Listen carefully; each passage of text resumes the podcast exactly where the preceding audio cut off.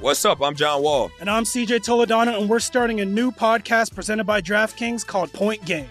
Okay, you know, like at camps and stuff like this, you take the ball out, you ain't getting the ball back.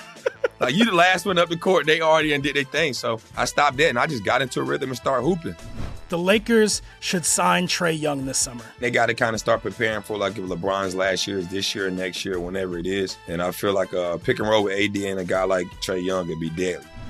Check out Point Game with John Wall and CJ Toledano on the iHeartRadio app, DraftKings YouTube, or wherever you get your podcasts. AT&T connects and ode to podcasts. Connect the alarm. Change the podcast you stream. Connect the snooze. 10 more minutes to dream. Connect the shower. Lather up with the news, sports talk, comedians, or movie reviews.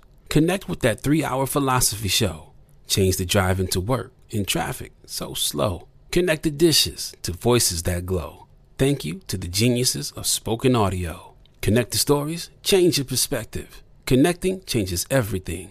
AT&T. Got my Prevnar 20 shot. It's a pneumococcal pneumonia vaccine. For us, wise folks, it helps protect. I'm 19, strong, and asthmatic, and at higher risk get vaccinated. But, but nothing when grandma speaks. Grandson listens. 19 or older with chronic conditions like asthma, diabetes, or chronic heart disease, or 65 plus, you may be at higher risk for pneumococcal pneumonia. Prevnar 20 can help protect you with just one dose. Prevnar 20 is approved for adults to help prevent infections from 20 strains of the bacteria that cause pneumococcal pneumonia. Continued approval may depend on a supportive study. Don't give Prevnar 20 if you've had a severe allergic reaction to the vaccine or its ingredients. Adults with weakened immune systems may have a lower response to the vaccine. Side effects include pain and swelling at the injection site, fatigue, headache, muscle, and joint pain. For full prescribing information, please call 1 855 213 2138 or visit Prevnar20.com. Ask your doctor or pharmacist about getting vaccinated with Prevnar 20, even if you've already received another pneumococcal pneumonia vaccine. Welcome to All the Smoke, a production of The Black Effect and iHeartRadio in partnership with Showtime.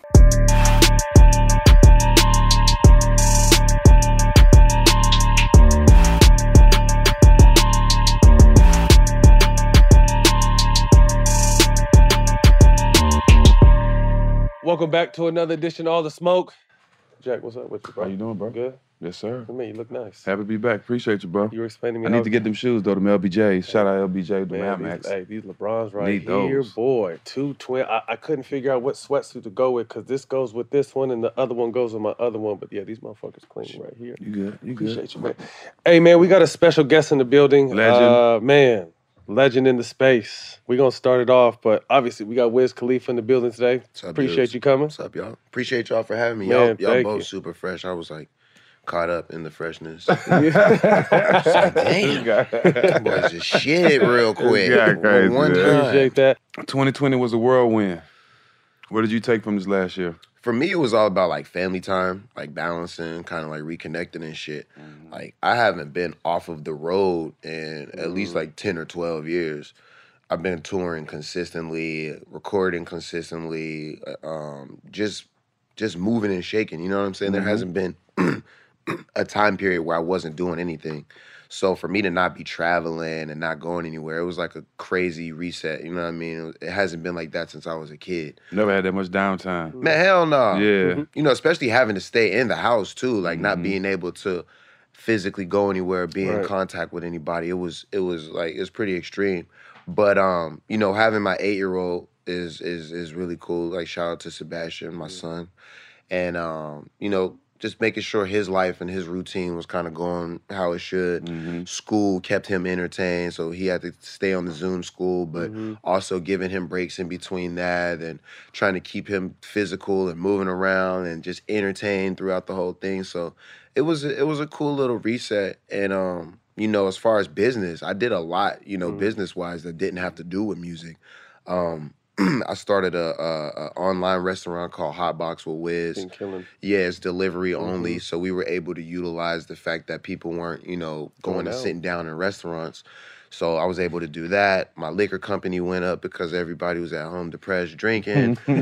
uh, uh, Khalifa Kush went up because weed was Essential an essential business. business, Mhm. and you know we've been Mhm. doing that for years. Yeah. So it was a lot of cool little things, acting and television. Um, I'm on the show called Duncanville where I do uh, voiceover. I play this character. His name is Mr. Mitch. He's like a counselor. He's like the cool ass nigga that uh, that all the kids fuck with. But um, I was able to record two seasons at home. You know what I'm saying? Just sitting right in my backyard in my studio.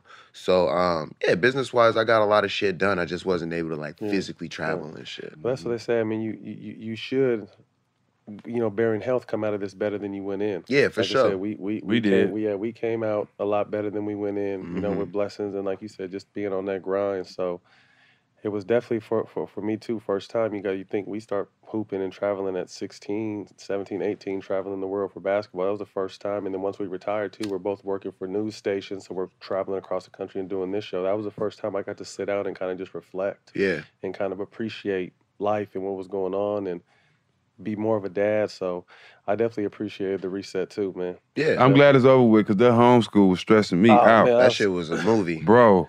I have a stressing new, me new, out. Newfound appreciation for teachers, man. Shout out to you teachers out there, man. It's hard to keep two entertained. I couldn't imagine keeping the whole goddamn class entertained. Yeah, and but school is needed. Like you realize, like yo, they need to be social and they need Mm-hmm. to learn. It's so from much other more than the, just the motherfuckers. work. It's the Yeah. interaction and it's I love my son to death, but I appreciate his time at school and Man, what they come can on, do man. for him. yeah, they, he break. need I that pay them teaching. for a reason. any Yeah. kind of break. And it ain't, and it it ain't cheap. So born in North Dakota, uh, Yeah. you were an army brat, moved all around, lived in Germany, UK, Japan before settling in Pittsburgh. Talk to us what your childhood and upbringing was like, uh, bouncing around so much. Just being a new kid all the time. Mm. Um, my parents always made sure like I played sports and I did this and that. So I was always like reintroducing myself and like, yo, I'm Cam, I'm this, that, blah, blah, blah.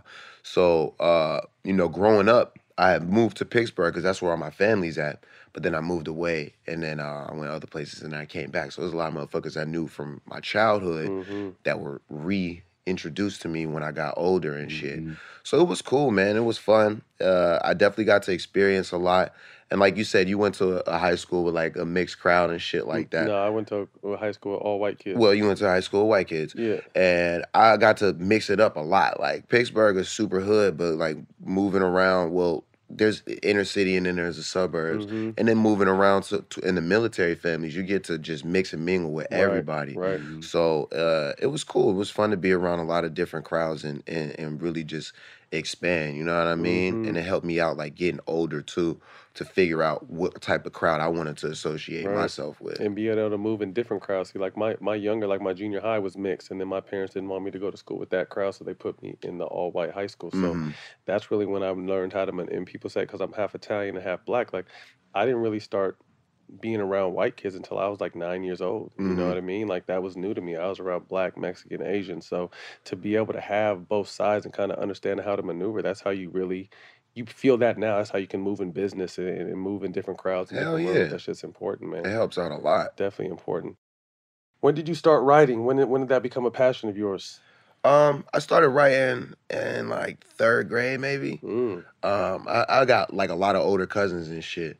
So I would just be with them. And this was maybe like 96, 97. So like Pac and Biggie had just died. Fucking, you know, Puffy was kind of like that nigga. Uh, you know, everything was kind of changing. Music was changing. You had yeah, you had your really, really mainstream hip hop, and then you had like your hardcore shit like DMX and shit Mhm. like that too. Rest in peace. But like I remember going and getting his first album like as a kid. You know what I mean? So that's the type of shit that I grew up listening to. And my cousins, they would bang like Master P and all of that shit. So I had like a mixture of everything. Mhm. And um, they would write and they would battle and man, we listened to so much music, bro. Like we would go online and like fucking get the lyrics and learn the words and we would all be in the room rapping that shit together. And that's kind of how we, you know what I mean? We first started doing our little thing. And then as time went on, like my musical taste changed a little bit. I got more into like lyrical shit. I had to go back and do my homework because I'm young. I'm only 33. Mm-hmm. So a lot of like the the early 90s shit like NWA and Nas and Wu-Tang and all of that. I had to just re-educate myself on that. So that's what I spent my teens doing, Mm-hmm. like really just listening to like hardcore, like really, really hip hop shit. Mm-hmm. Then I got, you know, like 16, 17. That's when I started hustling, making money. So I'm listening to Cam'ron, Mm-hmm. uh, State Property. You know what I Mm, mean? Like that's my type of shit. So it was just a process of just my own musical taste and then just developing, you know, my own style throughout Your own that. sound, yeah. but I started writing in uh, in third grade. Who were some of your inspirations? You mentioned some people you were listening to. You know, Mm-hmm. you said Jay was, uh, you know, instrumental in, in, in parts of, of your game. Who did, did you try to pattern your game after anybody else's, or you take bits and pieces from people? Yeah, absolutely, man. Um, I feel like my whole just existence is just a combination of everything that I've seen and love. I love groups. So Bone Thugs and Harmony is one of my favorite groups. Mm. Wu Tang, Dipset, like just the whole, you know, having a whole your own slang and your mm-hmm. own logo and your own way of dress that always influenced me. Uh, Busta Rhymes is one of my huge influences. I love his videos and how animated he is, and just being yourself. Yeah, energy, performance on stage, crazy. Jay Z, uh, swag on stage. You know what I mean? So these are all little things that I pick and choose from that I love. Cam'ron's my favorite artist out of everybody, just as far as like swag, attitude, lyricism. Um, you know, people try to like say that he don't really rap rap, but you Please. he's, he he dumbs it down. Like you know what I mean? Like Cam's that nigga. He rapped though. Yeah, Cam is hard. Yeah. So he's I really one of my want him favorites. not to cut you off. I just heard him kind of uh, on. J- I was listening to J Cole shit the other day. Shout out J Cole. Mm-hmm. Uh, and I, I thought Cam was gonna rap. I thought he was gonna at least give us eight bars. He didn't give us no bars. He was just kind of the hype man for the first song. I'm like, yeah, they got Cole and Cam. He got he got Cam out of retirement, and Cam just kind of hyped it. Didn't You even gotta rap. get Cam to spit, bro. Yeah, that's what I that's what I was hoping. So where did your where did where did the name Wiz come from? Wiz comes from me always being into technology and shit. And just being like a smart dude in general. Like I always was into school. Like my dad made me do like fucking homework projects during like the summertime and Mhm. shit. So I was always kind of like nerdy, you know what I mean?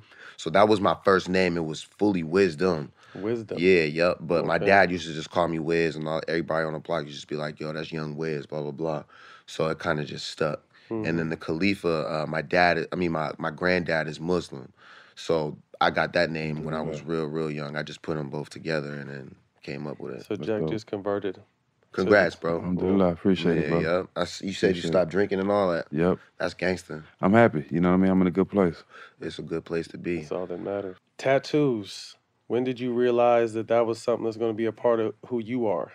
I think I got my first tattoo when I was 16, and it was crazy because my mom actually was like, "Yo, you don't want to get on tattoo?" Oh, she off- Your mom. Yeah, I was like, "Oh hell yeah!" right? But um, yeah, so I got my first one, and then just like you know my influences, I was influenced by Lil Wayne and Travis Barker like at the same time. Right, right. So it was like, how the fuck can I be like Lil Wayne and Travis Barker? I was like, yo, I gotta tap my whole body. Like I can't just have one or two tattoos. Literally. Like What was your first tattoo? uh, it's right here on my uh, on my on my bicep. It's the uh, the the rap group that me and my my cousins had started. Okay, yeah. What was it called? Yeah. It was called Mammals. Mammals. to- Yeah, Shout out yeah. to It's Mammals. like, yeah, it's like it's like being an animal. It's like being a beast. you know Yeah, I mean? mammal, yeah. Yeah, yeah. I could dig it. So you completely covered any more space? I still got space. Like I'm still doing my legs and shit. That leg, them legs hit different. Oh, though. yeah, they you use any really kind of bad. tattoo, numbing cream, or do like what's your routine? Because you got so many. Everyone's routines. What's your routine when you get tatted? I just smoke.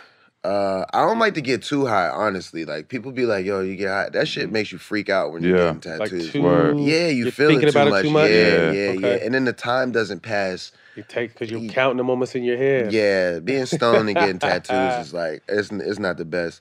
Um, yeah, I, I like to just have music playing, like Just a couple shots. Yeah, it's like a party. You know what I mean? I get tattoos in the studio and shit. Like Whatever. the more going on, I feel like the better. If it's just me and that person sitting there, it's it's pretty bad. But I don't use no numbing cream or anything like that. Get to the money. Yeah, and I That don't usually fuck up and like try to get like a small tat, and it ends up taking like eight to ten hours and shit. So a lot of my tattoos weren't even supposed to be as much as they are. But most painful tat. the most painful, I would have to say, it, there's a tie between the back, like anywhere on my back, Mm-hmm. and my motherfucking feet. Oh, I ain't got the feet. I yet. ain't, What was yours? I'm not, I'm what was your most Shin. painful? Shin, The yeah, shin? shin is a mother. Yeah, bro. the shin's a bitch. Shin hands. I didn't like my hands. My hands swell up like boxing gloves. Yeah, gloves. like boxing in between gloves. Your web, you got in the between the webbing. hand. El- elbows. Yeah, anywhere where there's like that ex- that bone popping out where they just hitting the needle Yeah. with the bone and shit. Yeah, Oh, I, I man. hated that. Yeah, Go ahead, Jay. yeah, I'm not, I'm not a fan. Explain the mixtape days, the process of getting your music out there, you know, like on Dat Piff and stuff like that. Ex- Mm-hmm. Explain what was your thought process during that time. That was a fun time for me. I was really just finding my way, Mm-hmm. kind of uh, putting people on to what I thought was cool. Uh, still am, but at that time it was like there was like a real opening in the game because I had signed to Warner Brothers first, and I really seen like what the the industry was like, what mainstream and what you know, kind of just we got ten records. We only like this one, you know what I mean, and that's difficult to go through as an artist because you you love all your shit, Right, right. But they'll tell you in a heartbeat like, nah, like we don't even want to fucking hear that shit, like Mm, tough. they'll s- skip through it and they only want to hear that one or that two. So that let me know what that was like. But that also let me knew, know that I didn't want to be that type of artist where it was just that song. You know what I mean? Like I was more concerned with the substance and the content, and I could make that song as well.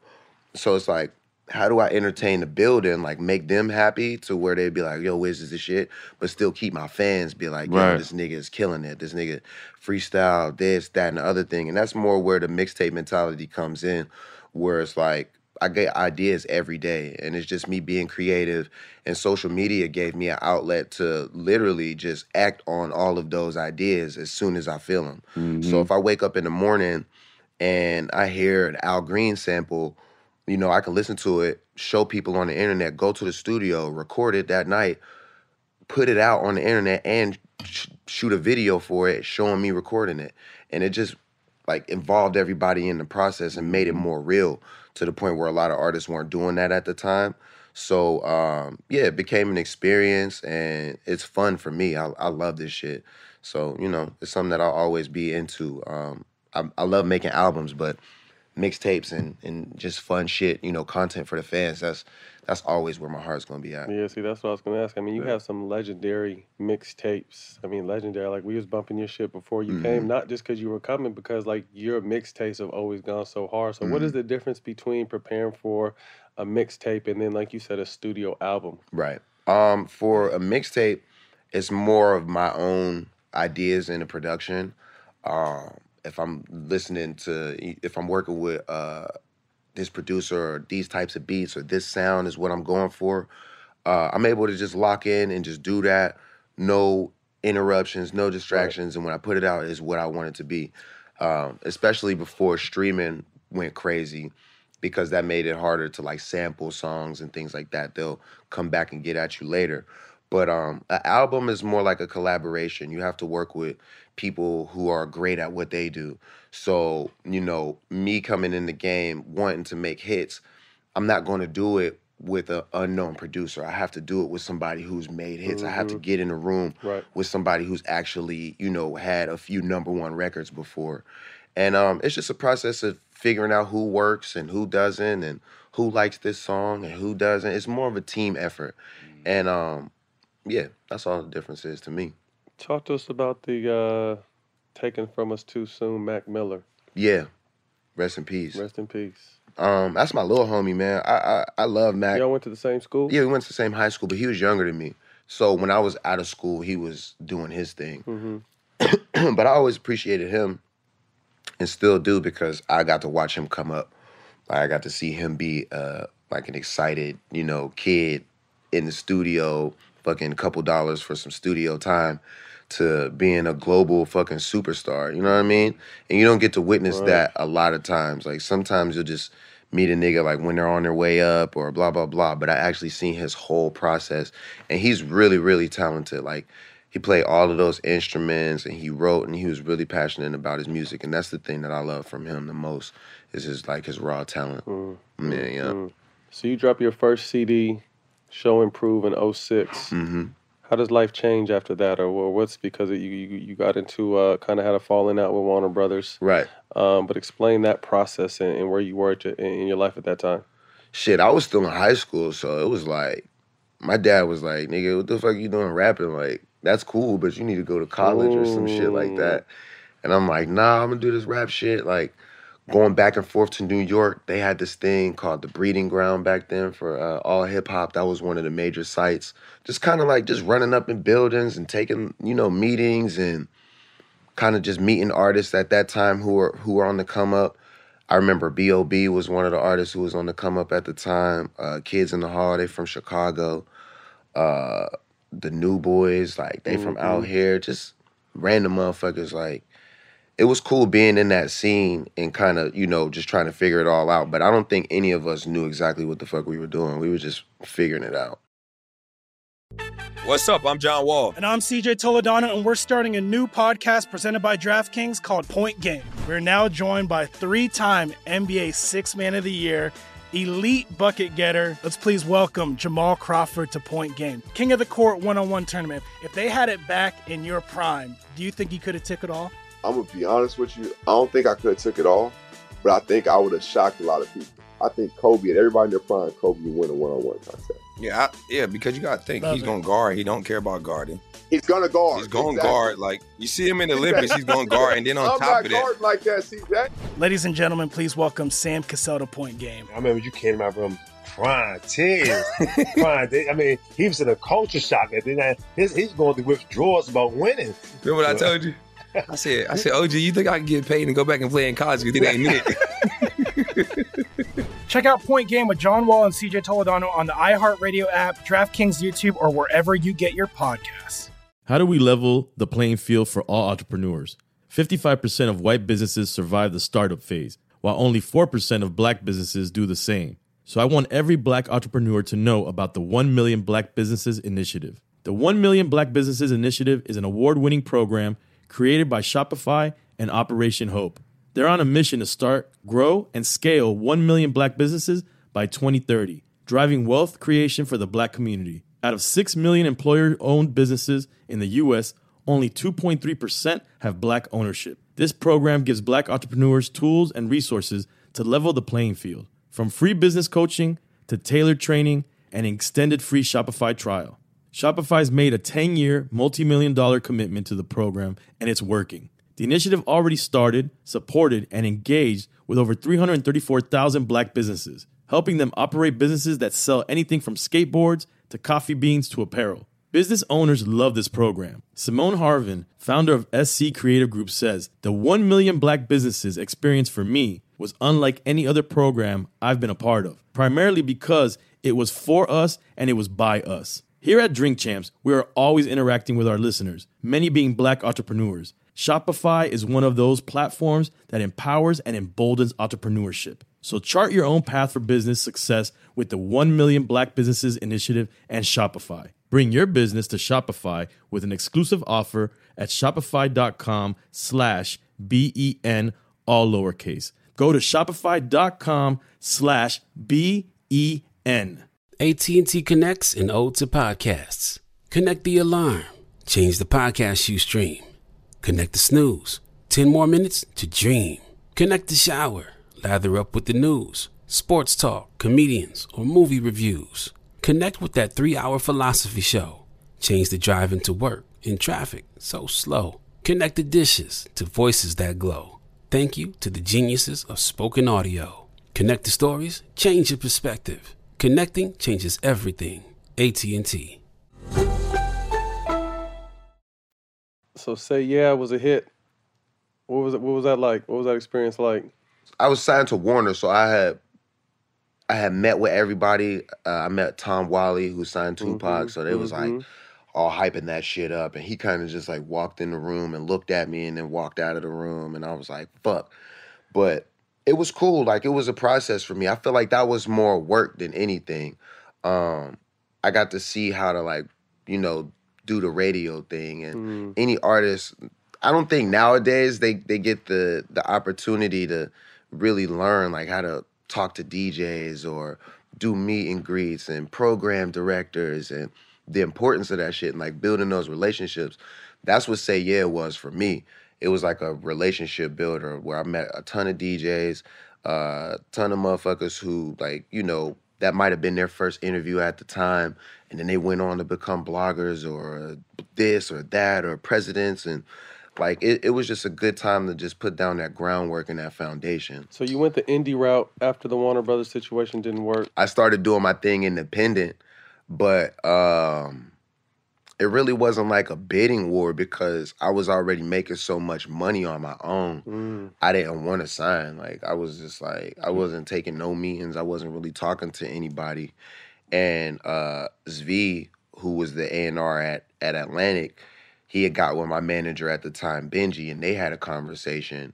And Benji was like, I'm just gonna bring him to the show. I'm like, bring him to the show, but do not introduce him to me or none of that. Like, I don't wanna meet him. And he's seen the performance, he's seen like everything. And he kept flying back to Pittsburgh and was just like begging me, begging me, begging me, like, yo, please, I know you hate labels, but we're gonna do it right this time. We're gonna give you a shit ton of money. We're gonna leave you the fuck alone and let you have your own direction, blah, blah, blah.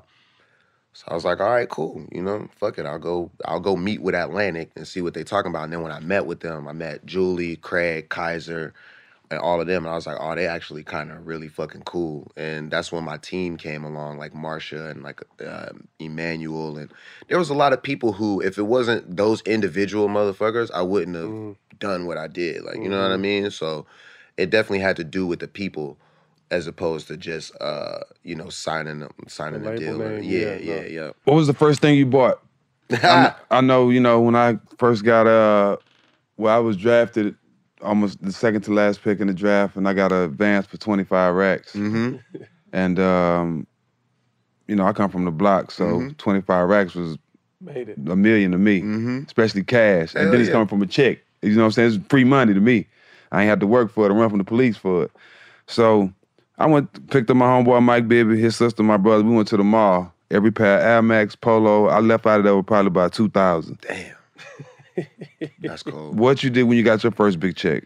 First big check. 2000, huh? Yeah, ran that out. I'm to about my ball. first my first big check. I bought the I bought the the the yellow and the black zigzag chains. Yeah. Mm. And I bought the black and yellow Challenger. That's what I did. with My first big check. Mm-hmm. Yeah, yeah, yeah. Dope. And then and then I wrote black and yellow right afterwards. Yeah, Mm. classic, 'Cause I had to get the money back. yeah. Smart man. Definitely did. So talk to us about that process. Black and yellow. It was it was uh it, it inspired the Pittsburgh Steelers. They end up going to the Super Bowl. Yeah. Right after that, it's it, it's been you, you did a purple and yellow. But talk to us about where that came from and Yeah. just that the, the vibe and the wave that was on it, and it was your hometown team. Yeah. Um that was crazy because I always wanted um like I look at people's moments in their careers and shit like that and they say you gotta like mimic the greats to becoming great. But just me, I know what a standout fucking moment is. So I Right. look at what people's moments are, like Snoop, uh, you know what I mean, when he came out and his first video and he's running from the dog catcher, he turned to the dog and he's like on top of the the the, uh, the record store and everything. It's like that's the monumental Snoop Dogg moment. Mm-hmm. And there's songs like from Snoop's like Gin and Juice, like that'll never, ever, ever, Mhm. ever, ever, ever, ever go away. Mm-hmm. So when I'm creating my first single, now mind you, I'm coming off of Kush & Orange Juice, and I hate record labels, but I'm like, okay, cool. I'm back in the building. I gotta make a single. You know what I'm saying? Like I'm not gonna walk in here with a mixtape record. I gotta make a single. So my idea of a great single and something that's a standout moment is something that represents my city because I love Pittsburgh so much. Everybody from Pittsburgh, we love our city. We rep 412, black and yellow all day. So that was my initial thing was like, okay, I'm gonna go in here and I'm gonna write a hit about my city. The actual words and the beat and all that shit, that just came from up above. Like, you know what I Mhm. mean? Right. That's just that's magic how that stuff happens. But the intention was there. It was like make a hit, make it be your standout Mhm. record. Um, I recorded that song in maybe June, and uh, Black and Yellow didn't come out until August, I think. And that whole time, the Atlantic was trying to get me to record more and more songs. They're like, we need another. Blah, blah, blah. I'm like, nah, that's the one. That's the one. That's the one. So eventually they went to radio with it, and it had a really really slow start. Like it started off super super slow, but it picked up a little bit more. I went on tour. I went to jail. Steelers started winning. A Couple things just made you know my name. You, uh, I think at the time I uh, I was one of the most Googled names like in the world. Just uh, off of the uniqueness and you know just me smoking weed and doing what the fuck I wanted to do. So all of that combined, boom, black and yellow. Steelers. Uh, I think they went to the Super Bowl like the same week that the shit went number one. Mm. So it was crazy. it was like, timing. like I said, it all came from above. It was a blessing, but it was definitely like intended to be, you know, my my moment from the beginning. Rolling Papers debuts 2011 is the 10 year anniversary. What's Mm. what stand out from that, and, and what are some of your favorite songs on that album? Um, my favorite songs on there are like The Race, uh, On My Level, Start a Show. Shit, we had we had a we had the uh the deluxe come out, and there's a Nipsey verse on there that I remember getting from him. He was at my house and he recorded that.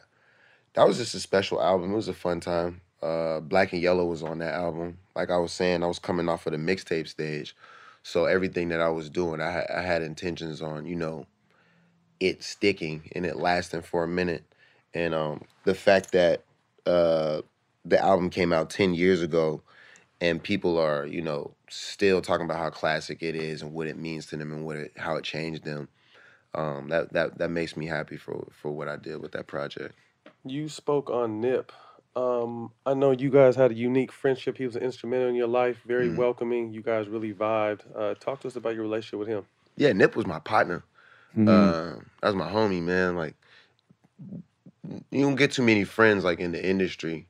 And uh See, I know when you when you say it like that, that's your Yeah. homeboy. When you say it like that's my partner, that's yeah, that, yeah, yeah, yeah, yeah. exactly, Right. exactly, exactly. Like, Curren$y, that's one of my partners. Yeah. like, so you got a couple people who you feel that type of way about, and uh, we came up together. We were on the same double XL cover. That was a legendary cover. Yeah. Well, J. Cole was on that cover. Yeah, Who else Cole was was on on that cover? Was it ten for ten, something like that? Uh, yeah, yup. Uh, fuck, I forget. There was a lot of niggas on there though. Or, or Juice Man, I think OJ Sean- Juice I think Man. Big Sean was on that cover. Yup. Yeah, yeah. Juice Yeah. Man was on there. Jay Rock was on there. Yeah, it was a lot of niggas on that cover. But um, yeah, it was cool. That was the time we was all coming up. We were hustling. We were couch surfing. We were sleeping on couches. Some of us had Louis. Some of us had not so Louis.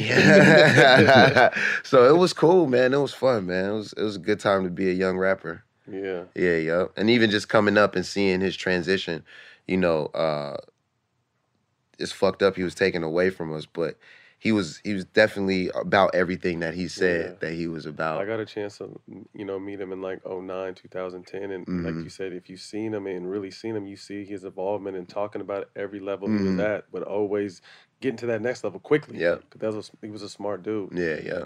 Second album, ONIFC, arrived December 2012 with a top single, Work Hard, Play Hard. Mm-hmm. Was there any pressure to follow up a debut? Was, some- was something better after that? I don't. I didn't feel like there was any pressure for me. Uh, I think the label probably felt some pressure or something like that. But I just, I just like to create. And when I made that album, I was in a really good creative space. Uh, I was listening to a lot of like old school, like Marvin Gaye shit, and I just wanted to to make something that uh, musically just stood out to me. And uh, of course, like I wanted my fans to to get it too, but I was just trying to impress myself. So uh, it was really based off of my life and where I was at and my experiences and the things I was going through. And um, yeah, I felt like I got it across. And then like later on in life, it was it's crazy to to hear people like go through some of those same experiences and be like, oh, I fi- I just now figured out what you was talking about. This that O and IFC shit right here. I'd be like, yeah, yeah, for sure. you caught a little late, but at least you caught it. Yeah, Um, yeah. Tell us where Taylor Gang came from, the origin of that. Um, you really made that kind of your thing. hmm So Taylor Gang was just the. It, it just started off as the homies. I'm the youngest out of everybody, so I couldn't even get in the club at certain points, and they were the ones really in the club popping bottles and you know, paying the DJs to pay the rec, play the records, mm-hmm. grabbing the mic and mm-hmm. going crazy. And so that's what I seen coming up. And that's just what I wanted to do. So as soon as I was old enough, 19, I had a chain and I was in the club with my mm-hmm. niggas and we was going Right. crazy. So it was just really about the the party life and the and the and and the and the excitement and making that music and we were all from the same neighborhood so it was like everything we did was the same we all talked the same we dressed the same and when we walked into the room it was just like you know you knew what it was Right. so we just took that attitude on the road and as, as it spread it just became more of a lifestyle of just doing whatever you want to do Mhm. and we met more and more tailors nationwide whether it be chicago detroit uh, Louisiana, Atlanta, uh, L.A., Toronto. Like you know what I mean. There's tailors everywhere. So it just I mean, even out of the country, Brazil, fucking UK, everywhere. Um, it just became a lifestyle in the in the in the um in the in a, in a brand. I thought I thought it meant the way y'all rolled y'all joints because I heard you on a couple of y'all saying smoking Taylors. Yeah, we So- smoking Taylor. Yeah, that's yeah. an old school term too. Yeah. uh, Bay Area niggas they call yeah. it joint a Taylor. Yeah, yeah, yeah. Mac Dre Mhm. and uh, Mac Mall used to say that smoking on the Yeah, Taylor. yeah, Yeah. When did you when did you fall in love with the plant? I started smoking weed early. I usually don't say say what age because I don't want to inspire anybody to I was you know. I was 14 when I started. Yeah, I started smoking real young. Yeah. But on an everyday basis though, 12. Consistently. consistently, 12. That's for real, started- that's when damn, Every day. that's That gangster. that Every and day. Newports. Yeah, And yep. that's crazy. yeah, I don't say I don't say- I don't say I don't say my, my my smoking age, but it was young, and I think you know it was crazy because I was in the studio. Like I used to sell weed. I used to sell to like white kids and shit like that. So that's how I learned about it. But I was in the studio and a nigga told me he was like, bro, like you're hard, like you could rap your ass off, but as soon as you start smoking weed and rapping, he was like, you're gonna go to the top. Mm. I was like, man, I don't need that shit, bro. I'm da da da. Bro, as soon as I started smoking weed and rapping, that's when it happened. Like my association with the weed and the music.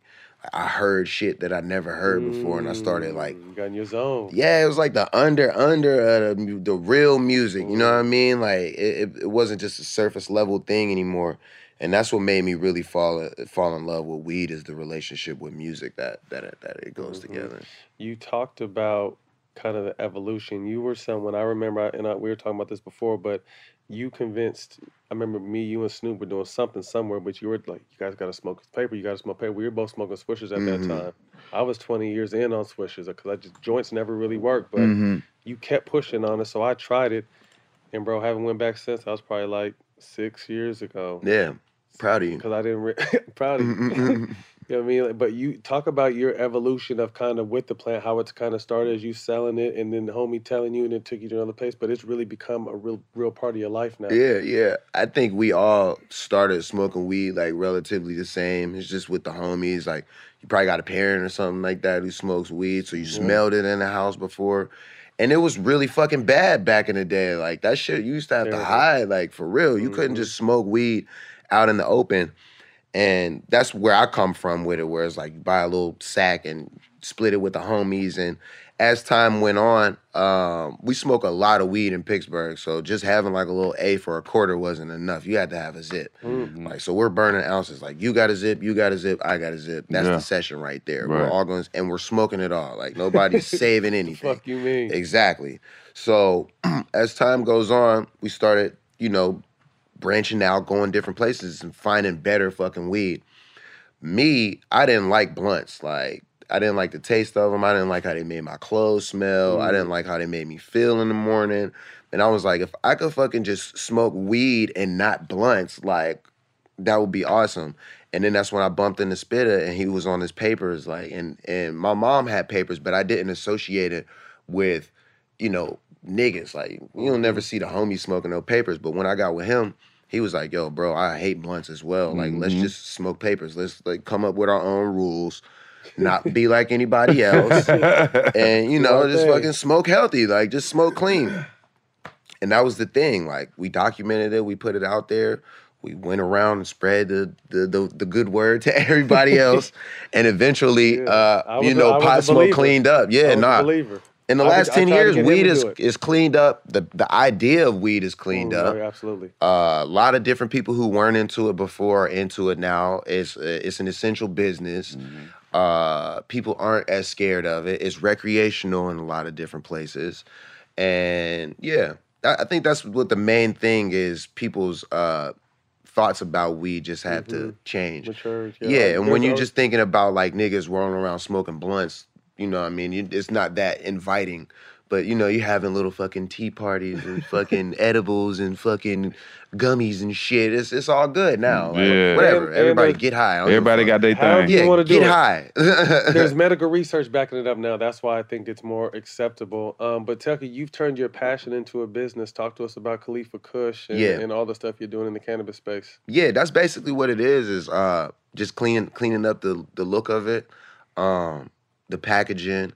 Uh, people love pre rolls. People love Mhm. edibles. People love lotions and and and tinctures and it's just there's there's way more uses for herb as a plant than just the way we like to just put fire to it. Bath bombs, all Mm-hmm. all that type of stuff. You know what I'm saying?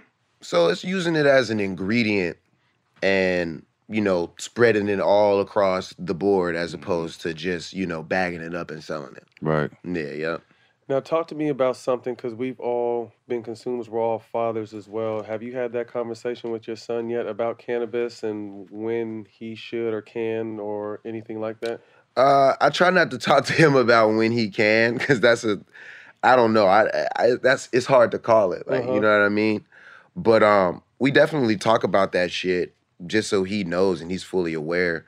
And um, I think it's important that you educate the kids early on it because our education on it early was, yo, it's bad. It's gonna make you a fucking idiot. You're gonna not be Mhm. successful. Mhm. Like, let's switch that around. Right, Like, change the narrative. it's medicinal. Mhm. You don't even have to smoke it. You can grow it. Mhm. Uh, you know what I'm saying? There's all different types of alternatives where you can benefit off of it, Mhm. where you don't just have to just block it out of their life like it don't fucking exist. Mhm. Right. So that's my main goal with him is to just, you know, be realistic about it. Yeah, see, because he's what eight. Yeah, he's eight. So I remember when the twins were nine. They, I remember I put them to bed one time, and then they looked out their window and saw me smoking. So the next day they came down. They're like, "Dad, you smoke cigarettes?" And I'm like, "Damn, do I tell them the truth or not?" And I'm just like, "Nah." So I went for. it. I'm like, "Nah, it's a joint." And they're like, "What's that?" I'm just like, "Well, you know, Daddy doesn't really drink, and I can't take painkillers."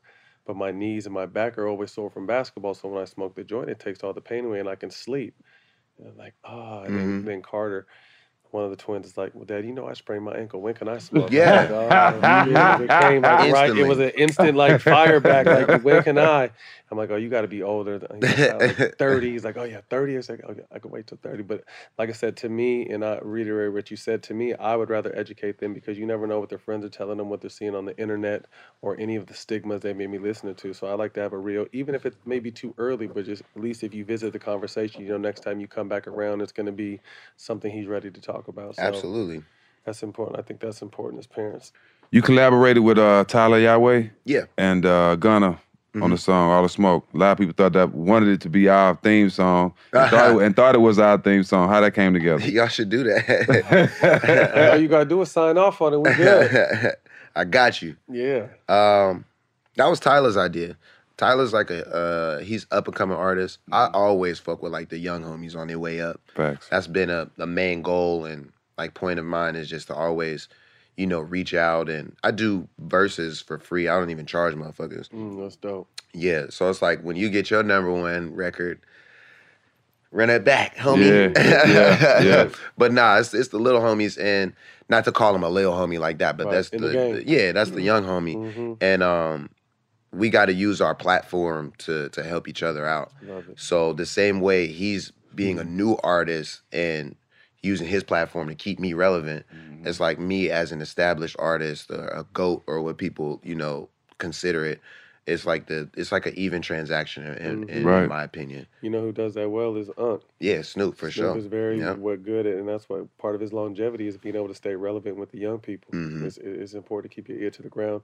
Um, we talked about this when you were outside, just the excitement of kind of getting back to life on the road and, Mhm. and performing again, and, and you're acting and doing all that. But talk to us particularly about getting back on the road and doing music. Yo, I'm actually like fucking scared as fuck. it's crazy. Like I'm anxious, I'm nervous. It's it's weird. Um, because I feel like that hustle is is a it's like muscle memory. And you gotta be in it to to feel it and know what it's like. But just on the outside looking in, you know exactly what you're getting Right. yourself into. Mhm. You know you're about to like have fucked up flights, like shitty food, be sleeping crazy. I mean, it's not that bad for me, but I've got used to being comfortable. You know what I mean? Right. So anything outside of that comfort zone is like It's like a red flag a little bit. You know what I mean? energy, But right. I know when I get into it, this is what I'm made for. This is what I do. Right. So I'm definitely, you know, ready to to do it. it but am I excited about it? I don't know. it's a lot of fucking work. Absolutely. Absolutely.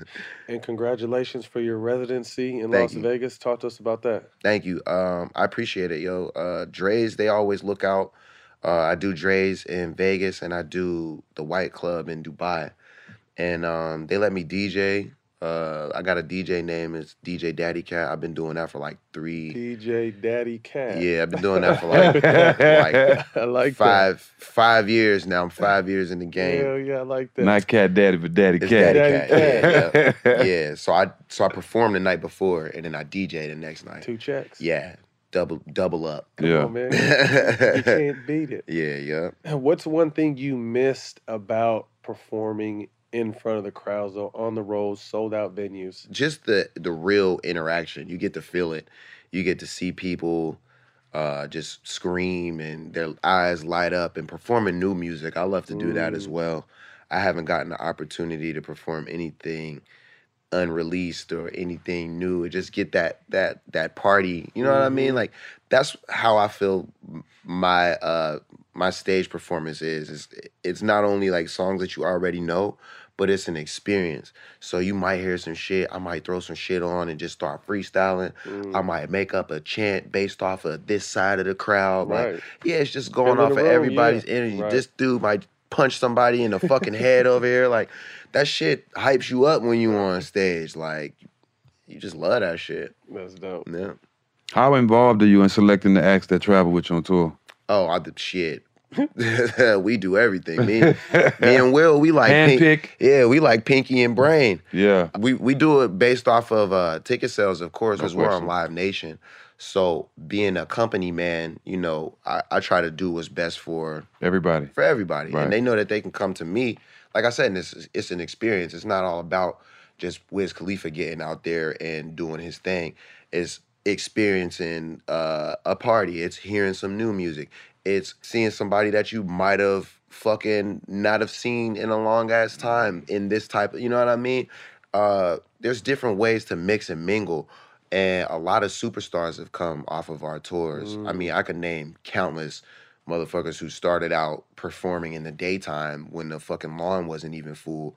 And now they have their own, you know, sold out arena tours. You dig what I'm saying? And to me, that's a big point of it as well, is to just put everybody on and extend everybody's career and just make this whole thing, you know what I mean, a Right. huge That's lifetime motherfucking party. Talking about tour life, is there one venue, event, arena you remember that you just felt like it was incredible? Like life can't be this good. It was the uh the uh the championship like right before the Super Bowl uh in Pittsburgh. Mm-hmm. and I got to perform at that shit. And they Mm. flew me private like from one of my shows. So I had a show that night, and they were like, "We have to have you come perform Black and Yellow tonight because if the Steelers win, then we go into the fucking Super Bowl." Right. And the game's in Pittsburgh. Got him. So I'm like, "All right, let's get it." So I flew there. I had Chevy with me. I had everybody with me. It was Chevy it was- yeah, it was it was a it was like a it was like a movie, bro. It was like some shit that you know you really wish would ever happen. Right. Yeah, that was probably like one of my favorite moments out of a lot. In your hometown. Yeah, yup. That's dope. Swear. You know, like I said, Cam's my favorite rapper, like as far as like lyricism and Right. swag and shit like that. But Snoop is probably the person who I model myself after the most. Um, I will watch him just walk in a room and just be like, wow, like that's really that nigga. Like, you know what I mean? And to to see that, respect that, I do a lot of research. I watch like a lot of documentaries and backstage stuff like that. So I would watch him on the road and be like, man, I just want a hype man for that nigga, or I just want to like right. just be the young homie. Like back Yeah. back then, it's like yo, I would just like roll weed for that nigga if I could just be That's next how to we were. We just want to smoke with it. Yeah, like I would do anything. Like, And there's, I feel like there's a lot of people who feel like that, but you know, to really put those intentions out there and then to see it happen. Mm-hmm. And um, Snoop took me in, you know, under his wing immediately when I moved out here to LA. One of the first things he did was like, you know, get a, a, a crib around the corner from my spot. Uh, we're gonna record at this studio. We're gonna shoot this movie.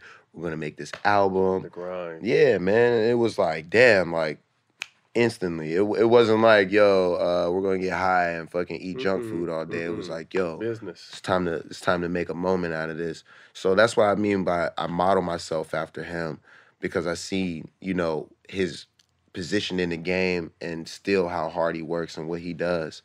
And um, yeah, just moving forward, it was like, yo, I'm on tour with this nigga. I get to share the stage with him every night. Like And he goes challenging each other and too. then, yeah, I was about to say he goes, I yeah. go, I go, he Right. go, and like the crowd's partying. And of course, I know his motherfucking words because I'm a fan. Like everybody, We all are. any fan like would get up there and sing that shit with all of their heart. So that was like the most like gratifying. Like wow, Y'all ever do another Mac and Devin? Me and Matt need to be in that. Oh, yeah, for sure. We're gonna You do know what one. I mean? We need to be in that. We, we've been writing it for years. We just Go on, he got shit there. going on. I got shit going on. So you know, we just got to get in the room and really make that shit happen. But I executive produced a whole album for him that we're gonna put out. Of course, we're gonna do the soundtrack for uh, for Mac and Devin too. And uh, yeah, we'll, we'll throw y'all in the movie. Tell me how instrumental in your life he was, though. So it sounded like he taught you your grind. You modeled, you know, he, someone you modeled your game after. But how instrumental was it? Um, you saying that? Why? Like how? Just explain to to, to, to everyone how important he was in your journey uh, through this space. Oh, so Snoop is is fucking rare, especially in the rap game, for the simple fact that there's nobody currently who can say that they have their second coming of them, eh, who's like successful, killing it, went on tour with them. Everybody kind of competes or hides the the keys to the game and doesn't really show the homies like what's really good, but Snoop will put me on to plays. Like he'll be meeting with the dude from Raising Canes and be like, you know who y'all need to get in business mm-hmm. with? Wiz. And he'll call me, FaceTime me, yo, Wiz, I'm sitting here with the nigga from Raising Canes right now. That's how we are. Bruh, mm-hmm. that's crazy, bro. Like that's that's real ass shit. A lot of people mm-hmm. in this business won't do that. And to have a big homie who's not only a legend but isn't scared to put you up on game and bring you up, use his it's not a platform. competition. No, none of that. All positive reinforcement. And we chop it up, bro. Like we just you've been to the compound. We just chill at the compound. We Chill. smoke. Mhm. If you need to get away from the house or whatever on, it is, just go kick it. Just go kick it in the mothership. It's a vibe. Yeah. So is. yeah, he's been very instrumental in in in uh just my sanity. in life. Not because I mean he's Yeah. been through everything. I mean he's been a big, you know, I mean for me to be such a big fan, then him at UCLA, and then us become friends. You know, when you really look up to someone and then get in this space, it's just like you have such a long journey, but it's just like, damn, that's Snoop. hmm And like we're doing charity football games together, and Right. he knows my kids and do all that. It's just like you kind of have to pinch yourself sometimes because he is just so cool and Mhm. welcoming and the real how a real OG should be. So I do this thing. We perform at amphitheaters, and at a, in any amphitheater, there's like there's the VIP, Mm-hmm. that's the seats. There's the uh like the pit, like that's the the most, Mhm. and then there's the lawn in the back. That's like the cheaper seats. Um, the most people are actually in the lawn though. Right.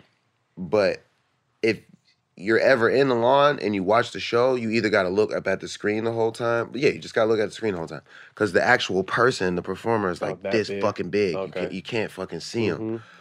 And I was always in the lawn when I was, you know, attending a concert. So this was an idea that I came up being on stage. Was like, what if we put another stage back there by the lawn, and I could run from up here the back there. there and go perform like a few songs for them and shit.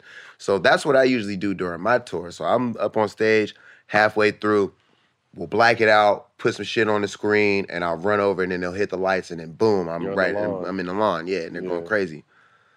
I'm doing this shit with Snoop, and he's like, "Yo, what the fuck?" he's like, first of all, I never done no shit like this in my motherfucking life.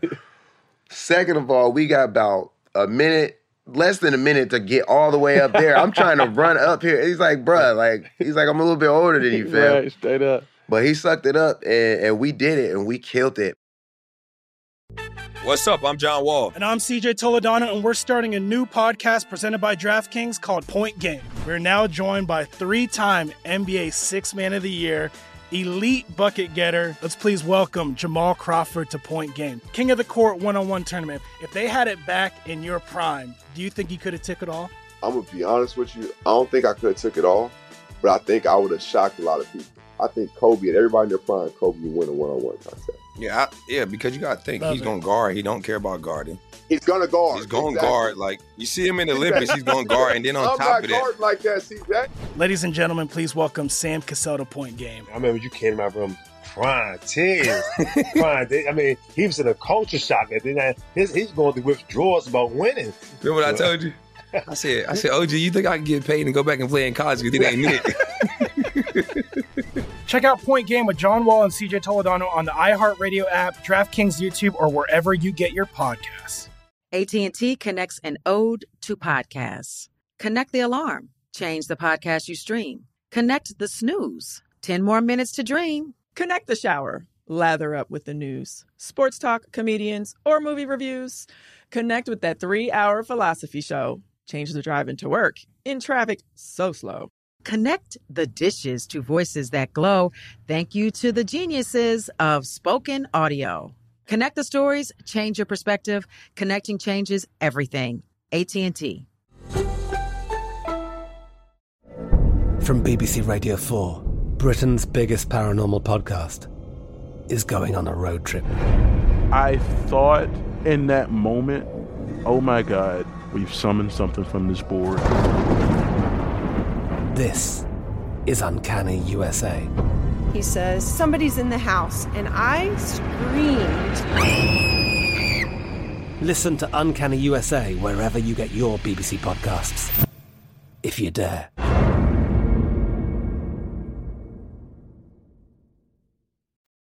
What's the one piece, the best piece of advice he ever gave you? Best piece of advice he ever gave me was probably just to be myself, uh, keep doing me. He's Mm. like, you know, you're gonna be around, and he he refers to himself as Snoop Dogg. He's like, you're gonna chill around Snoop Dogg, but don't be like Snoop Dogg, nigga. Be Wiz, nigga. I love you because you Wiz. You motherfucking rock star. You work hard. You do this. You do that. You fuck with this audience. You fuck with that audience. He's like, always keep that. Never change it. Never give it up. Uh, we missed this when we were talking earlier because we transitioned, but where were you at and, and how did you find out um, about the Nipsey passing? I was at home when Nipsey passed, and I found out because I live with people from the neighborhood, OGs from the neighborhood. So as soon as it happened, phones was ringing, and um, yeah, Mm. man, it's Mm. fucked up. Mm, mm, mm, mm. We spoke on DMX earlier. He's someone you patterned uh, your music after. How important was the way he came and spit uh, to you? Yeah, DMX to me was like a. Um, he was just so passionate about his music. He was raw. His flow was infectious. His beat selection was crazy. He forced you to feel it. Yeah, in person, he's such a good dude. I have family from New York, and he reminds me of my my real family. Like just outgoing, just a you know what I mean. Just a great spirit, a great dude. And um, when I was younger, you remember I told you I started listening to rap like you know in like second, third grade. Well, like hardcore rap in Mhm. second, third grade with my uncles and shit. So I had DMX's first album, but then I lived with my mom when I was in Pittsburgh. But then I went to live with my dad in Japan and he actually like found my whole CD collection and was like, "What the fuck is this? Like, why are you a kid listening to this?" And he just took all my shit and like, I thought he threw it away, but he took all my shit and he was listening to it. And some of it he fucked with, and some of it he didn't. But he really fucked with DMX. Mm. And he sat down and told me, like, as a kid, I remember vividly. He was like, "Yo, all that other shit you was listening to is trash, but I'll allow you to listen to this one because Mm. he's saying this and he's talking about this and it actually means something. Mm. So like, not only did you know he connected with my pop and like. I was able to, you know, enjoy his music as a kid because of his realness and his rawness. Yeah, yeah. I got a crazy story about DMX. I um I'm a sick DMX fan. I got a tattoo from when he when he say uh, my life ain't long. I thank God my last breath so my life ain't wrong. Mm-hmm. And I ain't never met him. Two weeks before he died, I bumped into him in uh, Icebox Jewelry. Two weeks before he died. Mm. Damn, and it, it was just crazy that That's I, I got a chance to meet him before That's he passed. amazing. It was crazy before he passed because I felt like he touched a lot of people like Yeah. right before he left. Mhm. There's a lot of people who got to see him in his last couple moments, and he was happy. Right. Yeah. Like when I seen him, he was in great spirits. We listened to music. I, we was with Swizz, and um, we was at we was at Snoop's compound, and we just chopped it up. It was just genuine, fucking, just real game. You know what I mean? Rest in peace. Yeah, I remember giving him a lot of weed in Atlanta, in Atlanta one time too. Just rolling joints for him back to back and sending them to his dressing room. Burning it down. Yeah, yup. He was smoking hella back then. So your versatility uh, doesn't limit you from doing other things outside of music. Uh, you're in the acting space now. How did you initially get into acting, and and and, and how much were you enjoying it? I first started acting with Snoop, and um, I would say like my my introduction to the game was kind of theatrical, uh, with my day to days and just everybody seeing behind the scenes and me being more of a personality as well as a musician. So um, the transition to you know making actual movies, um, it was kind of natural and just fun, and it's it's all an experiment to me. Is to just see how far I could take this shit and what I can actually do. All growth. Yeah, Yeah. yeah, yep. For real. Like Yup. I'm inspired by a lot of different movies and just people's moments that do shit. So it's like you can't be scared. Like you said, just put yourself in your in that box. You have to Mhm. just go with the freaking flow and use the tools that you have. And you know, one of those tools is my personality, my fucking ability to remember shit and just being cool on screen. You know what I mean? So I want to utilize that. I want to have fun and I want to make other people happy. And I know that them seeing me on screen doing different roles and Absolutely. just you know what I mean, just ha- just fucking doing whatever. I think I, I know that's going to be good for everybody. I also have the voiceover things that I do as well. I love voice acting too, because it just gives me opportunity to be like whatever the fuck I want to be. Right. Yeah, yeah. So that's We're trying to do some uh, animated cartoon stuff between me and him. Yeah, right you gotta do it, so bro. It's fun, man, and we would do our own voices. Yeah. Uh, you spoke on uh, Duncanville earlier. Talk to us about uh, Dickinson and, and, and what part you play in uh, on that show. Yeah, well, let's go back to Duncanville because Okay. is on Fox. So yeah, Dickinson's on Apple Plus Okay. or Apple TV, which is cool. I like Apple, but you Right, know. talk to him then. but uh Dickinson is um we're in the I think the second season just dropped and we're about to start shooting the third season. And um we had touched on it earlier. They had came up with a character. So it's about um Emily Dickinson. She's a poet and she was obsessed with death at the time. And a lot of her uh, poetry was really dark and just fucking cynical.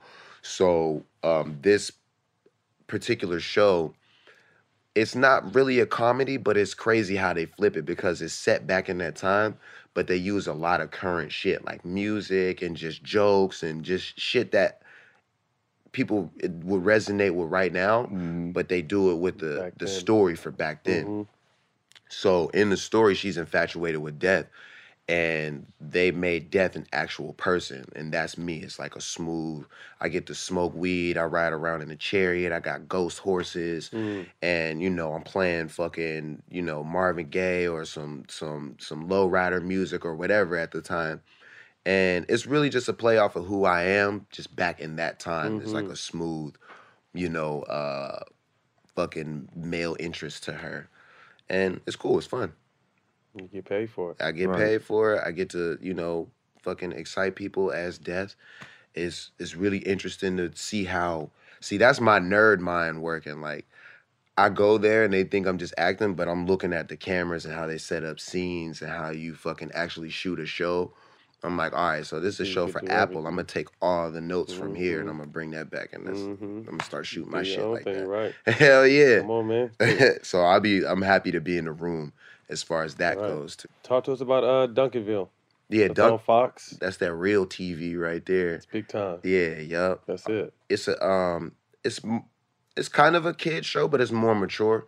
It's like a Family Guy type of situation, and um, that's another one where I'm just bringing the coolness to the show. Mhm. You get to Mm. be you. Exactly. It's important. Yeah. fun. Yeah.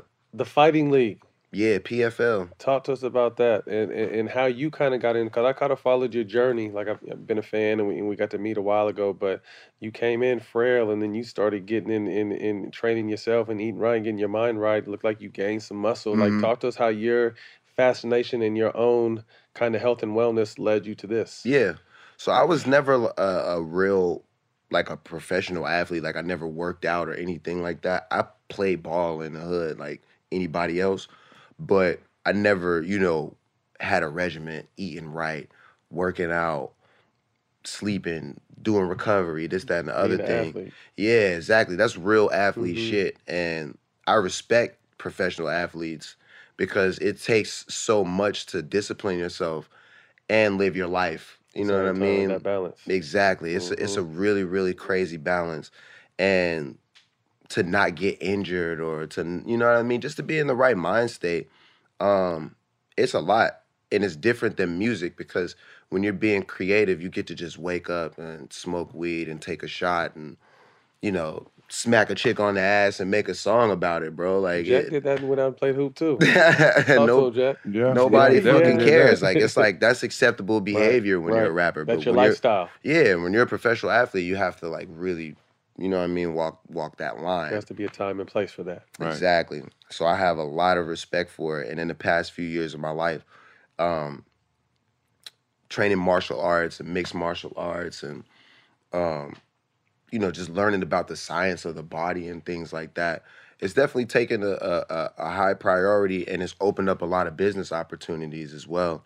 Um, they just start. We just started a fight. Well, not we, but there's a league called uh, the PFL, the Professional Fighting League, and it's basically an alternative to the UFC where it gives um, each fighter a chance to earn points throughout the season, and then you have the playoffs, and then you have the championship, and that's who gets the belt, and you also get to fight for a million dollars. Mm. So it's not really based off of um a popularity contest. It's really actual stats. Mhm. And we have fighters who are on the come up who are going to become superstars. And then we have fighters who have actually been in the game for a little bit, maybe didn't reach that point, but it's like, yo, I'm trying to, you know what I mean? Mhm. I want to compete. keep I want to make some money and I want to have a shot at still, you know, being that nigga. So, or that that that chick. So, you know, it's good for everybody. It's good for the fans and for me. Um, you know, my dedication to health and and fitness it kind of just led me down that journey. Um, I linked up with Jay Glazer at, at Unbreakable and started training with Ernie, uh, Ernie Reyes, who's like a legend in the game, and a lot of other, you know, freaking champions who kind of just got me sharp and to the point where I'm able to even just look good on camera. Mm-hmm. But um, you know, other than actually looking good on camera, I could actually bang too. But that's not really for you know what I mean. That's just for sport, and that's just to you know you practice the technique enough. You need to actually Right. be able to use it. But you know, I've worked a long time to be able to you know be confident in both of those things. Mhm. Yeah. So Kevin Hart is a part of that as well, right? Mhm. So how how is it? Uh, what kind of situation? How is he a part of it? How are you guys? It's essentially the same thing. Um, I'm more like a creative director. Okay. Where you just gonna see me just like hyping shit up. You know what I Mhm. mean? The musical aspect, Music, yeah, entertainment. So everyone's kind of in there. Do, do what you're good at. Yeah, exactly, Right. exactly. Like just hyping it up and Mm-hmm. whatever they whatever they, they really need, I'm that guy. And Kevin is more uh financial Mm-hmm. and, and and also his platform is different than mine. So it's just gonna take it to Yeah, you know what I it's a mean? good combination. If he's in a movie and they have a, a mixed martial arts scene instead of having whatever company on the floor, it's gonna be Mm-hmm. PFL. You know what I mean? Shit like that. Just easy, not not real, nothing too crazy, but we all do our part to lift the company up. Absolutely. What's your thoughts on Mayweather Paul? I like it. I like the Mayweather Paul shit. I like the um I like the whole celebrity celebrity boxing thing. Um I think they're getting it together. They're making it events better for the fans. I think the fights are going to get better and better. Of course, Mayweather's not going to get in there and try to beat the shit out of Logan Paul, and like, of course, I think he is now after think the, now, after the, after the the taking his hat and all that. What you I think? you guys are brainwashed, and the hype has been working on you. But, Really? But good job, You think so? bro. That's all hype. It's a hat. Yeah, but Floyd's You never seen Floyd with hair. yeah, Floyd's been working on his hairpiece. His rug hair was kind of his his hair looked like some kicked up carpet. Jake Paul is a genius. Oh, he. I. He I, could I, I, I'm not say, he at could that dude. purposefully say, bro, grow your hair out. Look crazy. Like, we about to go viral, fam. Let's do this. Let You me think- show you how to do this. you You've think done it's this. all a be- part of the plan? You've done this before. I'm gonna show you I'ma how to do you this, this new- now. the- yeah. This new game. Ain't nobody's gonna get hurt. That's the cold part, cause ain't nobody finna get hurt. He caught it. He caught a left. He caught a black eye though. It was just. Uh, it was all. Did you see actual footage of the black eye, or did you just see a, a scruffy eye? Well, hey, well, well, we, we- we got a homeboy here who who works here who real cool with both of them, and he said he said he got fucked up. That, I'm sorry. I- that's all I'm saying. That's all I'm saying. Hey, you don't want to hear it. Yeah. he ain't Hey, buying it. He ain't dig, buying dig in your pockets, man. You know, dig in your motherfucking pockets, cause that's what they want. Yeah, exactly. That's, the game. Exact, that's exactly what That's they the want. game. Buy into it. Yeah, that's the game. I dig it. I ain't mad at it. Yeah, but I, we gonna be out there, right? We're there. Of course. Yeah, it's, it's in It's, Vegas. show, it's showtime. Miami. Miami. It's showtime. It's in June. Come Ocho with us. Cinco fighting. Yeah, come fuck with us. Uh, When is it? What's the date? We bringing Wiz with us. What's Yeah, the we bring date? Wiz June with us. 6th. Yeah, I, I could leave Vegas and I could go down there. Bingo. you gotta go, Oh, bro. We go- wow. We got- M.I.A.O. Mm, mm, mm. I ain't been to the Yams in a year either. It's been a while. That'd be been a, a that'd be a good time to go. Yeah. Man, why not? Um, see you again. Oh yeah. Eleven times platinum. Uh, a song that went, unfortunately, right along with with with, with the tragic loss of Kobe Bryant. hmm Um, talk to us about that song, how it came about. Obviously, it had a, a- meaning too with um, why am I forgetting his name? Paul Walker. With Paul Walker. Walker. Rest in peace, Paul Walker. Uh, but talk to us about how important that song is and just the process of coming up with it. That song, um, for sure, biggest song of my career. Um, One of your moments you're talking about. Yeah, yeah, yeah, yeah. And um it just uh like being in the airport in Korea and hearing motherfuckers singing, you know, the hook and the verse and shit like that, where they don't even speak English. Right. You know what I'm saying? Like that that type of shit is crazy. You you can think that your song is gonna do that, but for it to actually happen See is it, just mhm. like, all right, wow. And uh the process for making it was was cold because um they came to me, the people from Fast and Furious and Warner and Atlantic, uh, they came to me and and they were like, you know, we're we're trying to put this song together, and your verse is going to be one of probably like eight. you know what I mean? They're like, we want to make this like a compilation song, and Charlie's hook was just supposed to be just like this, like the reference.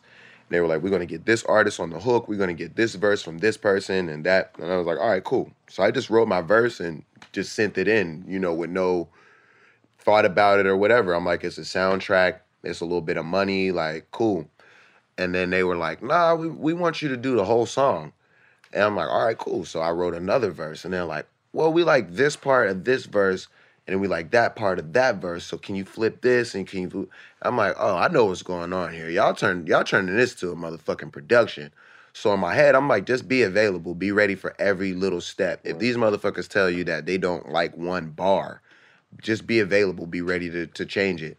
And it was kind of a process of like tweaking the song for a few months, and then you know we shot the video before we even released it, and along with the release and just the song coming out, it just took off. It did what it it went crazy, and the message behind it, and of course the the Paul Walker thing, and it just really really like I don't know. I I, I had no idea that they was about to go that crazy with it, but um, yeah, it it, it did everything that all all the energy that we put into it, it did everything that it was supposed to do.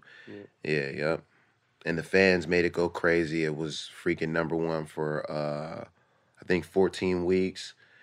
It's I don't know how many times platinum and it's it's the only rap video at however many billion views that it has. Mm-hmm. But I was the first rapper to ever get a billion views on YouTube as Mm. well. So it helped me make history Right. in a, in a lot of different ways, and it touched so many people. Absolutely.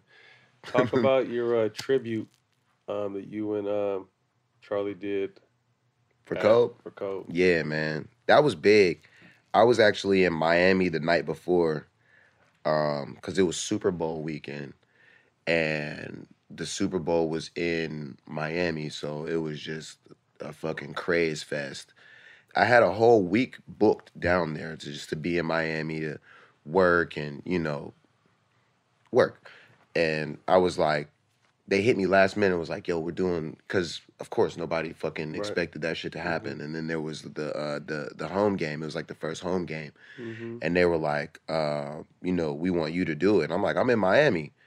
Of course I'm gonna fucking do it. I don't give a fuck what I gotta do. Like I'll f- jump on a jet, blah blah blah.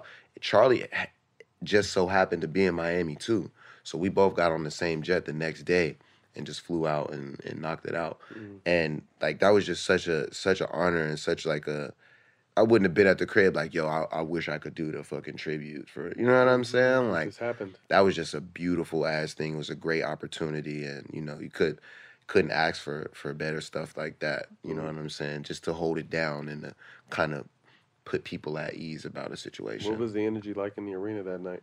It was like quiet, like you know what I mean? Like yeah, it was like a it was like a hoop game, but nobody was really there though. Mm-hmm. You know what I mean? That's what it felt. Nobody like. wanted to be there. Yeah, it felt full, but it didn't feel like nobody was there. Wow. Yeah, man. You ever met Kobe? You ever seen him play? Yeah, I never seen him play, but I got to meet him a couple times. Yeah. Always a cool ass dude, bro. Like just great energy, smiling, very welcoming.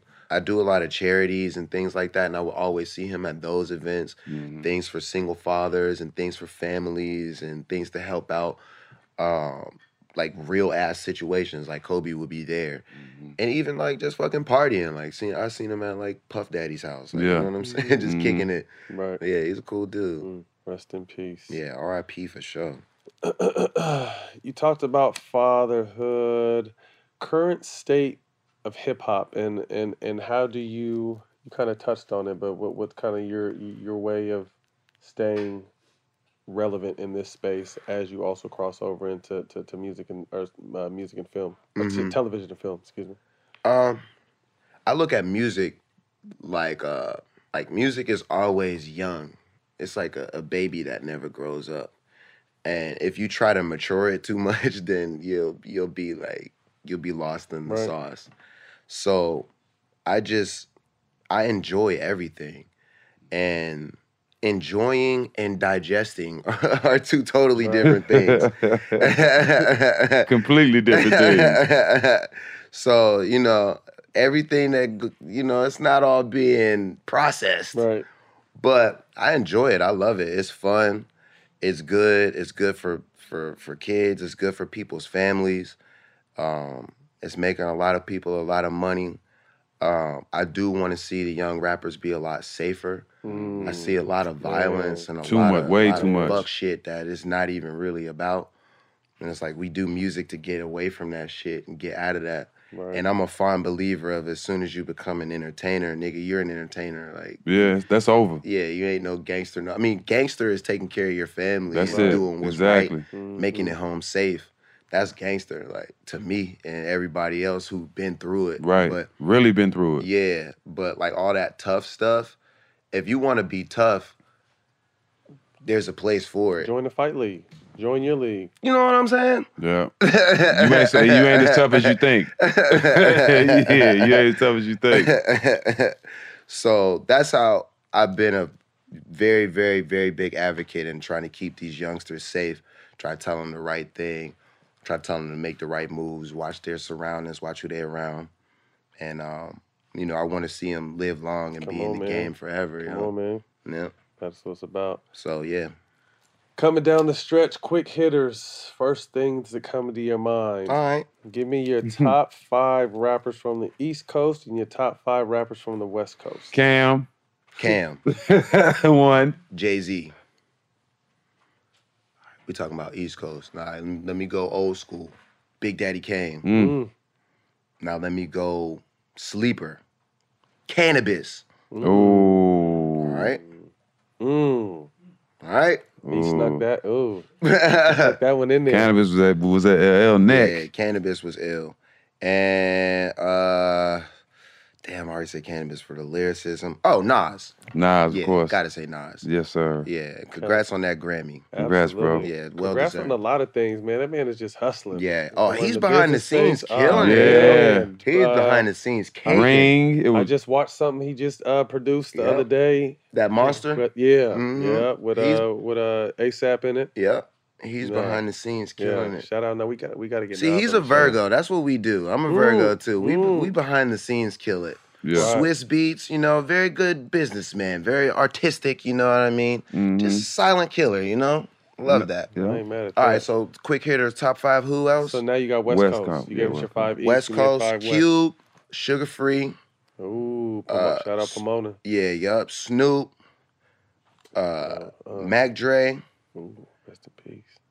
Um, that's 4 Uh-huh. And Berner. Burn. Yeah, Shout yup. out the homie. homie. Cookies. Berner's a bazillionaire, dog. Yeah. He's a monster. Yeah, He Berner's my man. Yeah. No, we definitely got to get Berner. Ah, but I gotta say too. Too Short too.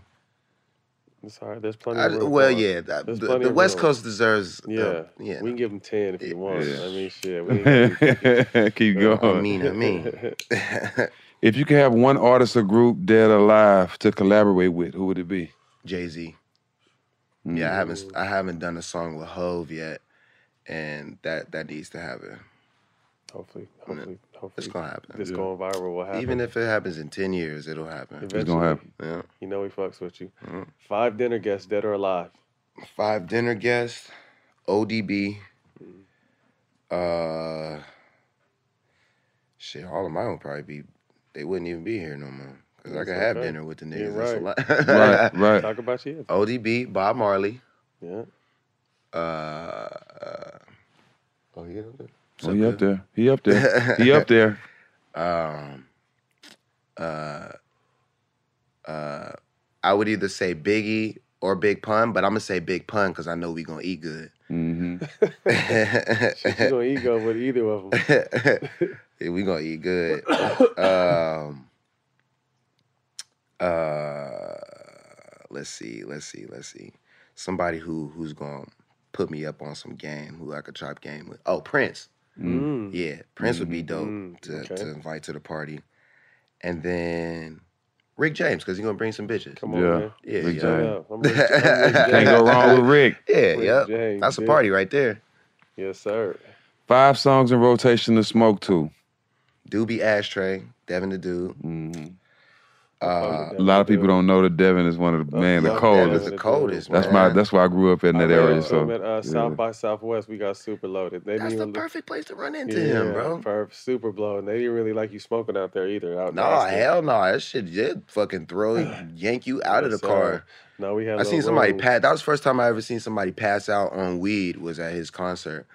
Like it was hot as hell in there, and their eyes just rolled in the back of their head, and I was like, "What the Oh. fuck?" I never seen it before, but it's a real thing. Like I seen it in the coffee shop right before you came down the waterway. Mhm. They had to take this girl outside, flip her upside down, pour water all Yeah, over. and like her head eyes to the was it her looks head, like- crazy, right? Hey, it's not for everybody. it's not. It's not It's for not. everybody. It ain't. I've never seen it. I can't wait to see it. Come to one of my shows, you'll see it. it looks wild, yo. Yeah. so uh so Doobie Ashtray, um Footsteps in the Dark, Isley Brothers, Mm. Um People Purple step Haze by baby Cam, in the dark. Friday hmm by uh Bizzy and you know Bone. I think what's that, three or four? It's four. That's four. One more. Uh uh uh oh fuck. Um it was a, it's a Nate Dogg song. Fuck. See now I'm thinking about all of the One more day. I'm thinking about all of the Nate verses, but I can't think about the song. Oh, I'll just do one of my songs Yeah. in the cut. Fuck Yeah, it. yeah. A Wiz Cool. song. A Wiz song. There you go. Can't go wrong. Can't with go wrong with That one more song. day by Nate Dogg is a classic though. Yeah, that one more day is. Yo, a lot of niggas don't even know Nate's album, bro. Is fucking crazy. See, I got lowriders, so That's Yeah. what we ride around. We Sundays. With Yeah. R, shout out RMM. yeah, RMM, Big Rider Percy. Gang, Cruise Life. You Yes, already sir. know. We got- yeah, you been on the cruises. Hey, show on the way. When you gonna build yours? I got my. I finally got my Bronco. So I got me an OJ. on, Killers man. out there. I just got to get the shit registered. It's hard to register. I put a lot of money into it. Nobody wants to take my. We just got. So shit- is it already ready to ready. roll? It's I've been driving it around low key. I just don't want to cruise with it yet. You got some. You got. Got you got beats, beat got in there. all, All. I got everything. I got to take the top off that Man, motherfucker. bro, got but that's the thing. lift. That's the thing. That's ooh. when you bring it to the cruise to test it out. Yeah. You don't just test it out. You got to bring it to the cruise. You be like, oh shit, I gotta fix this. Yeah. Oh damn, fucking thing came off the door. I, you know what I mean? Yeah. like it's just all. That- no, it was a random ass day. They pulled. Remember the day you guys pulled up? It was it was him, said the entertainer, yeah, and who else? Percy, right? Per- P and a couple other. I'm just homies. randomly chilling in my house one day in the back, but I just happened to be barbecuing and smoking, watching TV. These motherfuckers just, yo, pull up, open the gate. Like, who's out there? These motherfuckers drive their little hot rods in, and that's when I started fucking with them. Yeah, yep. And then found out this motherfucker lived right around the corner from me. Didn't even know. Dope. We about to start it back up. Rider Gang, shout out RMM. Uh, one bar lyric of yours that you'd want to be remembered by. Oh fuck. well, might have been too deep. I can't even I can't even narrow it down, dog. That's that's cold because it, like I got motivational bars that I would fuck with. Yeah, and how I about got, this? And I got game too. It's like, yo, little niggas need to hear that. Maybe your favorite song then? See, that's the thing. I'd be liking to let other people do that, you know. But me personally, my favorite song, I got a song that's called "I Still Remember." It was way back. It's on this uh, mixtape I did called Star Power. I was probably like 19, 20 years old when I did this song. But um, that's that's my favorite jam that I did. Is, is is Rolling Papers on the Cardo beat? I got a song called Rolling Papers too, but I don't know if I got a Okay, okay. It's it's the song on Rolling Papers. It's no, it's the song on uh is it Kush & Orange Juice? With with Cardo, and I'm trying to think of it. Are you talking about Mesmerize? Mesmerize? That's my favorite. That's my favorite song Yeah, of yours. yeah, yeah. That's my favorite song. Yeah. See, I was gonna think about a bar from that song, but that song is like so much pimping. Like that, yeah. That that song hard. it's a lot of pimping in that song. That's song, that song hard. That song hard. Roll up. That's funny. Go ahead, Jack. If you was a fan, and you could have one person on all the smoke, who would you want to see on the show? Curren$y. Hmm. Dope. That's Man, my I was just partner, and that's my partner too. Yeah, You Spitter, man. Jet Life. Real, Spitter, and bro. Curtis doing some real shit together. Get spitter, man. Yeah. That's my boy too. yeah, yeah. We need you. Where you at? Man, We good? that's a wrap, man. Appreciate you, bro. That was boy. easy. Good show. Yeah, Appreciate man. you, dog. For sure. Appreciate you. That's a wrap. time. Thank our guest Wiz. You can catch us on Showtime Basketball YouTube and the iHeart platform Black Effects. See y'all next week. This is All a Smoke, a production of The Black Effect and iHeartRadio in partnership with Showtime.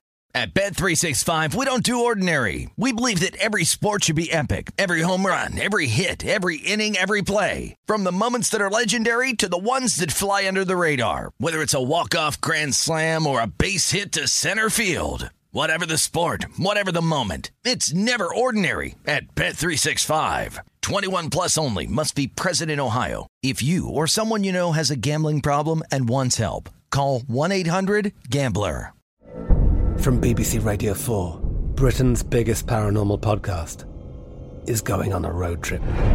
I thought in that moment, oh my God, we've summoned something from this board. This is Uncanny USA. He says, Somebody's in the house, and I screamed.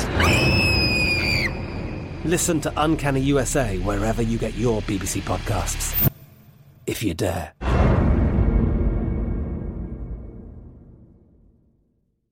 AT&T connects an ode to podcasts. Connect the alarm. Change the podcast you stream. Connect the snooze. 10 more minutes to dream. Connect the shower. Lather up with the news, sports talk, comedians, or movie reviews. Connect with that three hour philosophy show. Change the drive into work in traffic so slow. Connect the dishes to voices that glow. Thank you to the geniuses of spoken audio. Connect the stories, change your perspective. Connecting changes everything. AT&T.